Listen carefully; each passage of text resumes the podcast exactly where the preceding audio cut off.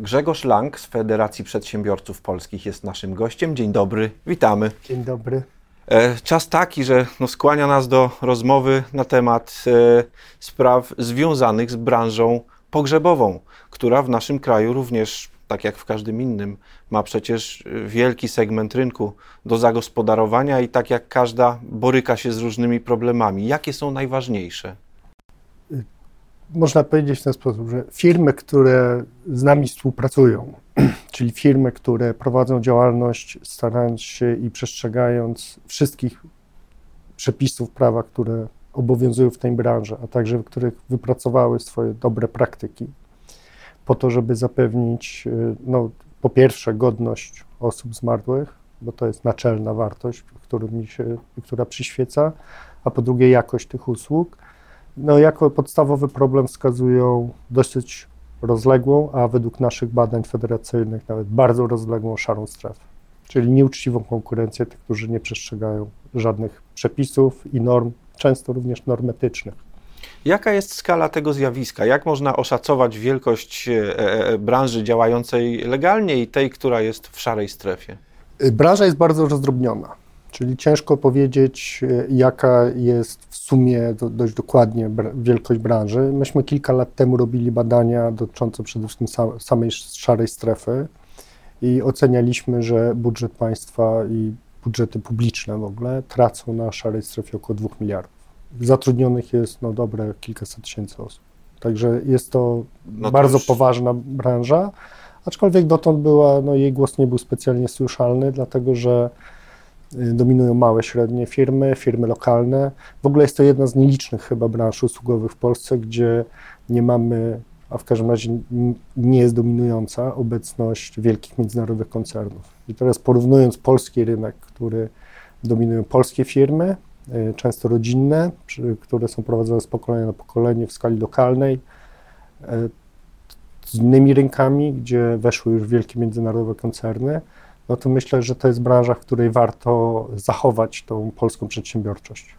Faktycznie, no, zwrócił Pan uwagę na taki aspekt, którego na co dzień się nie dostrzega. Tutaj akurat wielkie międzynarodowe koncerny w, w przedsiębiorstwa, w, no, w biznes pogrzebowy, przepraszam za takie niezbyt eleganckie tak.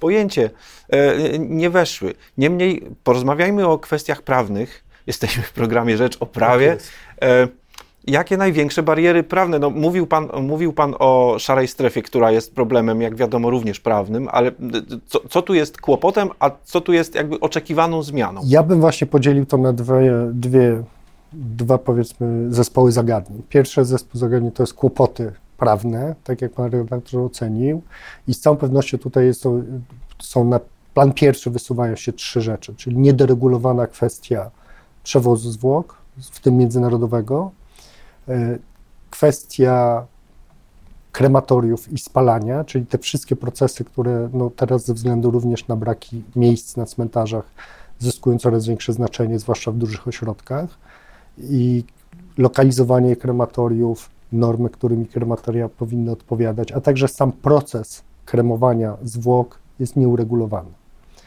A jedyny aspekt, który jest regulowany i to też tak powiedziałbym pośrednio y, odpryskowo, że tak się nieelegancko wyrażę, to są kwestie emisji, y, czyli na płaszczyźnie prawa ochrony środowiska. Natomiast drugi zespół zagadnień, y, który też bierzemy tutaj na, powiedzmy na celownik jako federacja, to już nie tyle bariery, co w naszym odczuciu właśnie szara strefa, czyli w pewnym stopniu nawet powiedziałbym niedoregulowanie tej branży. Co, co może być szarą strefą? No bo jednak y, kwestia działalności firmy, która zajmuje się no, opieką nad osobami zmarłymi, nie wiem jak to precyzyjnej na, nazwać, czyli odbiorem zwłok, to, co, i, i, przewozem go, dostarczeniem na cmentarz, no to co, co może być szarą strefą? To, co w każdej dziedzinie może być szarą strefą, czyli wykonywanie usług y, bezformalnych, nieformalne. No, czyli gotówka przechodzi z ręki do ręki, nie ma faktury. Osoby, które tam są angażowane do czynności, bo nie można powiedzieć, że są zatrudnione, właśnie nie są zatrudnione na umowę, nie mają płaconych składek, nie mają płaconych od tego nie, właściciele czy organizatorzy tego biznesu nie płacą podatków. Natomiast firma, jak rozumiem, no, ma jakąś umowę z cmentarzem, tak? To jest tak, tylko znowuż musimy tutaj rozdzielić pe, pewne, pewne dwa powiedzmy, obszary. Pierwsza rzecz to cmentarz, to jest kwestia wejścia czy wjazdu na cmentarz i z tym też różnie bywa, jeżeli chodzi o dokumentowanie, jeżeli chodzi o samą usługę pogrzebową. I, i to jest też aspekt, na który y, nasi przedsiębiorcy zwracają uwagę. Prawda? Czyli są y, organizator czy zarządzający cmentarzem, często osoba prowadząca y, parafię, czyli ksiądz. Też nie każdy dopełnia tych formalności. Natomiast z drugiej strony osoby, które chcą się trudnić trudnią tą działalnością czy czynnościami, no to znowuż są, że tak powiem, przywoływane do konkretnego działania, a w tym samym czasie pracownicy, czyli zatrudnieni przez firmy, które dopełniają formalności, tracą zlecenia. No tak, bo nie będą przecież tacy tani jak ci. Którzy... Nie mogą być. Nie, nie mogą ma na to szans. Ale potem za to wszystko płacimy w postaci minimalnej emerytury niewypracowanej ze składek. To no też trzeba właśnie. być tego świadomym. Proszę powiedzieć, czy ta granica pomiędzy szarą strefą a, a, a, strefą legalną i jakby wejściem na cmentarz, wspomniał Pan o tym elemencie całej działalności, przebiega na, na takiej linii, że cmentarze miejskie, komunalne mają tutaj inne zwyczaje niż cmentarze pod opieką różnych wspólnot Tak, oczy, oczywiście. Tak? Oczywiście, przy czym problemy są jakby dwojakiego rodzaju. No tam, gdzie jest wspólnota religijna, prowadzony cmentarz jest przez parafię, to właściwie wszystko zależy od y, tej księdza, który zawiaduje y, daną, danym cmentarzem. Natomiast jeżeli mówimy już o kwestii obecności przedsiębiorstw komunalnych, to tutaj ta obecność często też przybiera formy, które, z którymi my się nie godzimy. To znaczy nadużywanie tej pozycji, e, wyzyskiwanie w pewnym sensie, powiedziałbym, tego statusu, tak? Statusu to raz, bo ten status umożliwia y, przerzucanie kosztów między różnymi sektorami czy, czy czynnościami, które się wykonuje i w ten sposób subsydiowaniem i właściwie stawianiem w niemożliwej do konkurowania pozycji przedsiębiorstwa prywatne, a drugie to jest to jakby połączenie w jednym ręku usług pogrzebowych, którym się zajmują prywatne firmy i samego zarządzania cmentarzami, bo cmentarze są albo wyznaniowe, albo parafialne, albo wojskowe, prawda? Także tu mamy takie podwójną rolę i ta rola również y, no, bardzo często skutkuje sytuacjami, w których nasi przedsiębiorcy mówią, że są po prostu bezsilni. Uważam, że to też powinno być y, w jakiś sposób ucywilizowane, czyli innymi słowy ten operator infrastruktury powinien być oddzielony od usługodawcy.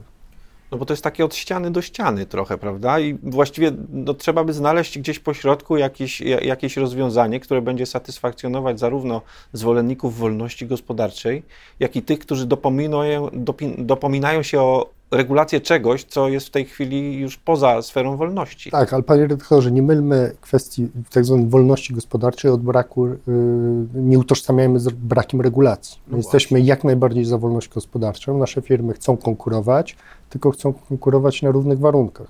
Bo z jednej strony, jakby od jednej strony rynku konkurują z y, organizatorami absolutnie nieformalnymi, mówiąc tak elegancko, a z drugiej z dość bezwzględnie wykorzystującymi swoją pozycję przedsiębiorstwami komunalnymi.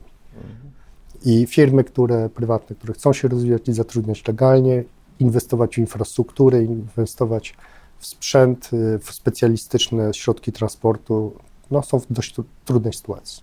No tak, środek transportu jest tutaj specyficzny i, i tanio nie kosztuje. Nie da się go jakby w żadnym innym celu wykorzystać. No to są ogromne koszty.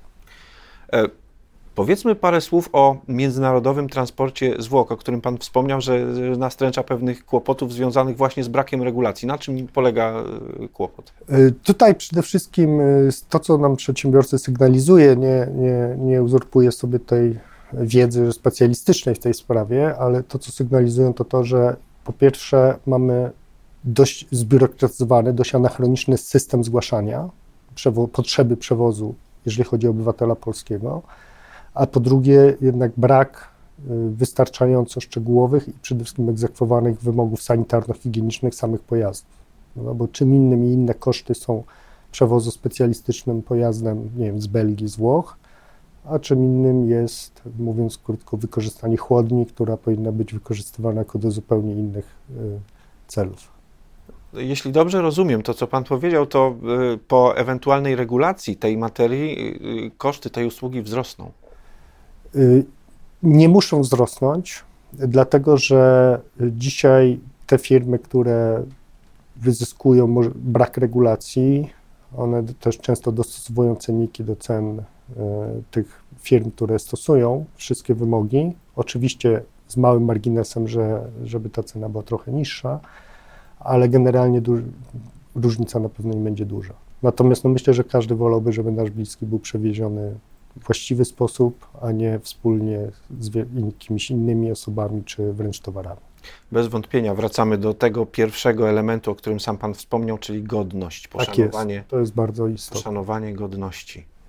Bardzo dziękuję za to spotkanie. Dziękuję serdecznie. Grzegorz Lang z Federacji Przedsiębiorców Polskich był naszym gościem.